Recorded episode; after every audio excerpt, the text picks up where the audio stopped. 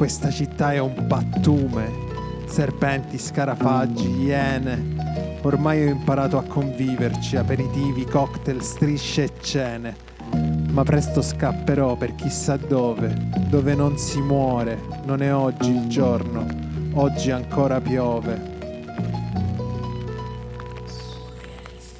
Niente come sembra, brutta sveglia, caffè chic che sono giù per terra. Lavoro tutto il giorno, è una dipendenza tossica, non posso più farne senza.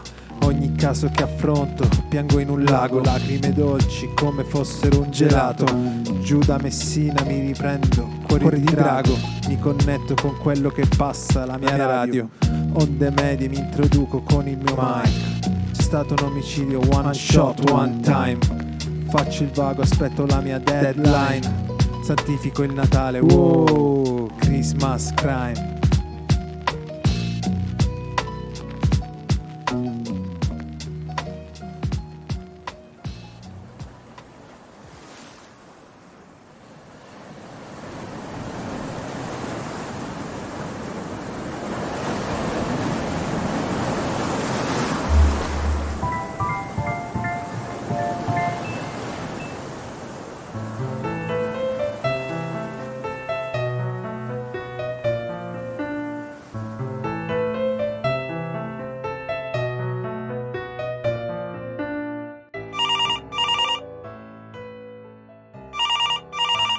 Pronto? Sì, salve, parlo con eh, Walter Denaro? Mi dica. Sono Francesco Archibugi, giornalista di Castro News Network. Ho ricevuto il suo contatto da un collega, a cui ho chiesto un po' di informazioni sull'occupazione abusiva della città.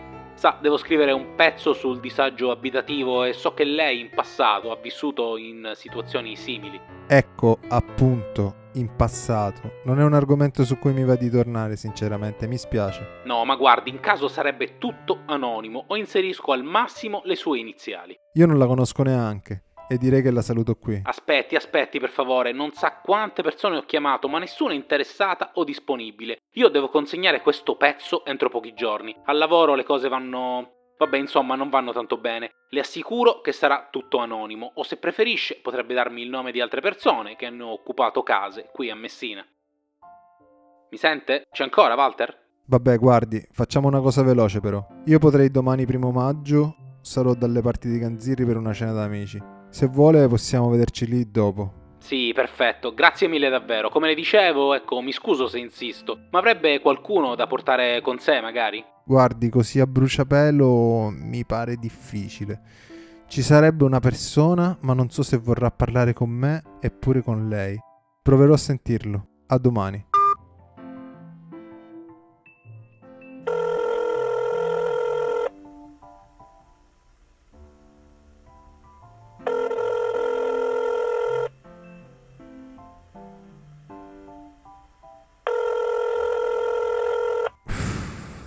Tanto non risponderà mai. Oh, non pensavo che avessi ancora il mio numero. Ehi Millo, come stai? E come sto? Mi butto un po' dove capita. Ultimamente ho dormito pure per strada, non metto insieme il pranzo con la cena, ma a parte questo direi una favola. Tu come stai? Io è complicato. Senti, mi spiace che non ci siamo più sentiti dopo. Dovremmo forse parlare un poco. Che ne dici? Tipo domani. Dopo cena sarei... Walter, onestamente dopo tutto questo tempo mi pare inutile. Ti offro una birra. Pure due, dai, su. Ma ti sembro così economico. Vai, Amillo, non fare il difficile. Lo sai che anche per me era un brutto periodo. Eh, ma ora ti sei ripulito. Eviti gli amici di un tempo, non ti fai più vedere in giro. C'ho una bambina, una moglie, un affitto. Non è così male, sai? Dovresti provare. Eh, ho già provato un sacco della roba che mi passavi. Sto a posto così. Vabbè, ho capito. Ho fatto una cazzata. Ciao, Millo. Buono, buono. Dai, stavo scherzando. Su, dove ci vediamo domani? Al Polpo Rosso lo conosci? Sì, ci sono già capitato un paio di volte.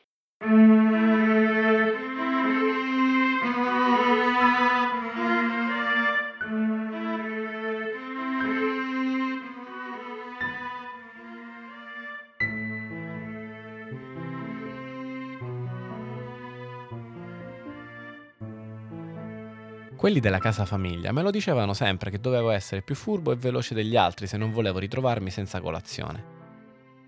Le giornate lì erano sempre lunghe, tutte uguali.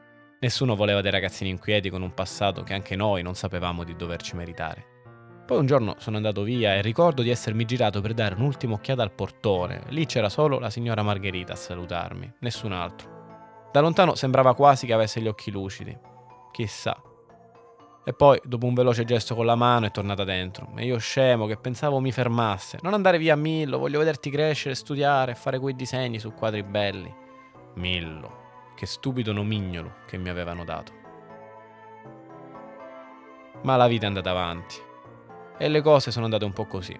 Certi giorni sono stati anche belli, quelli con Antonella, dopo tutto, me li ricordo ancora ed ero contento che Walter mi aveva chiamato per vederci. Mi sembrava tipo un segno, sapete no, quelle cose che aprono nuove strade.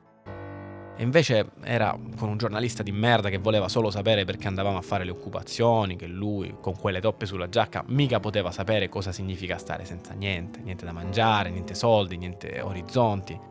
Mm, poi la situazione mi è sfuggita di mano, come quella volta a Curcuraci che avevo fatto un mischione di roba, avevo dato di matto. Mi hanno spaccato l'orecchio. Adesso ho la schiena incrinata. Vedo solo da un occhio. E il respiro è più corto.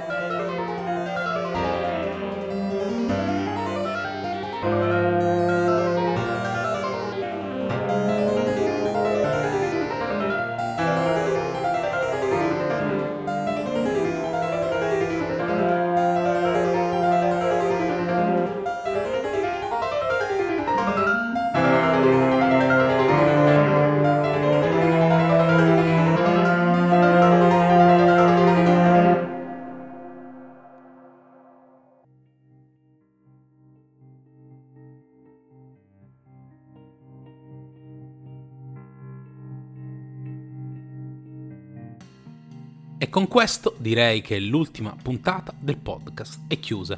Suona proprio bene, vero? L'ho nobilitato questo Lillo, non ci aveva manco la terza elementare, ma gli ho dato la voce di un personaggio alla Pasolini. L'infanzia difficile, la tossicodipendenza, l'abusivismo. Qua la collaborazione con il mondo non me la toglie nessuno. E affanculo questa radio di merda e quell'imbecille del caporedattore.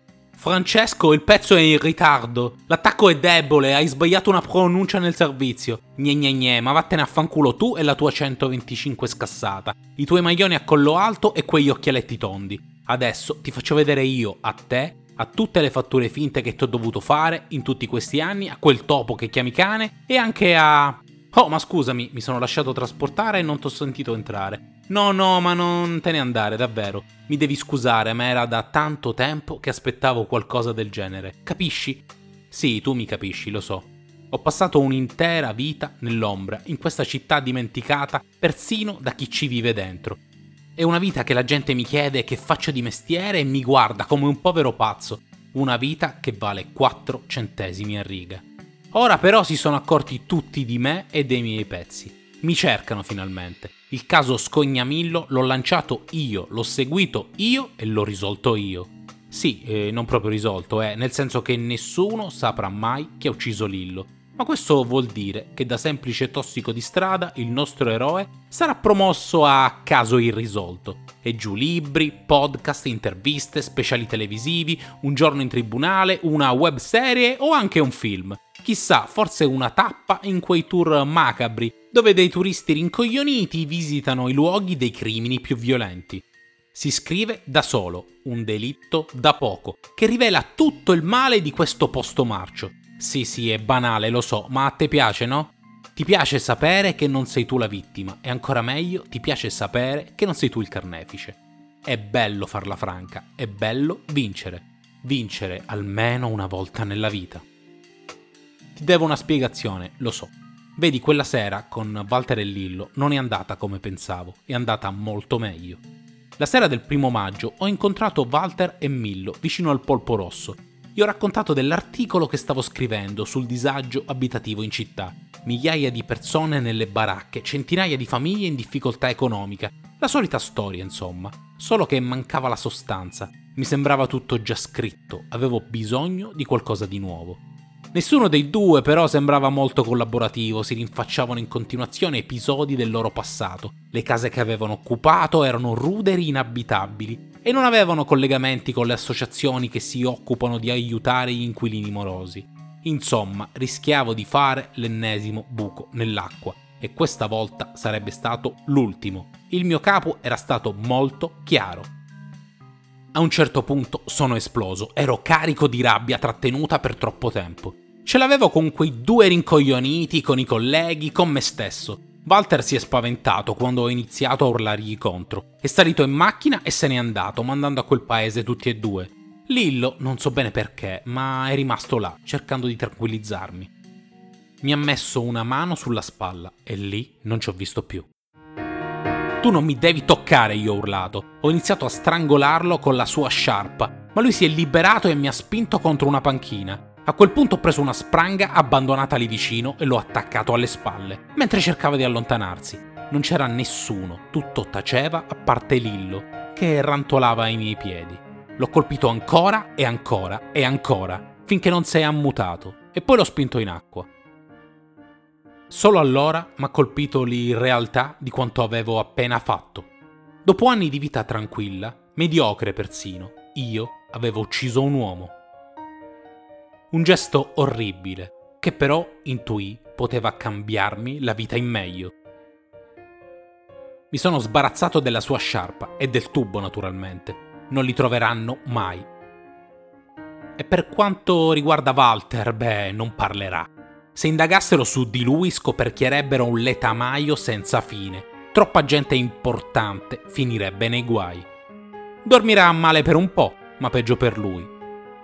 Io mi sono meritato tutto questo. Niente più deadline da rispettare. Io ho vinto e chi vince ha sempre ragione.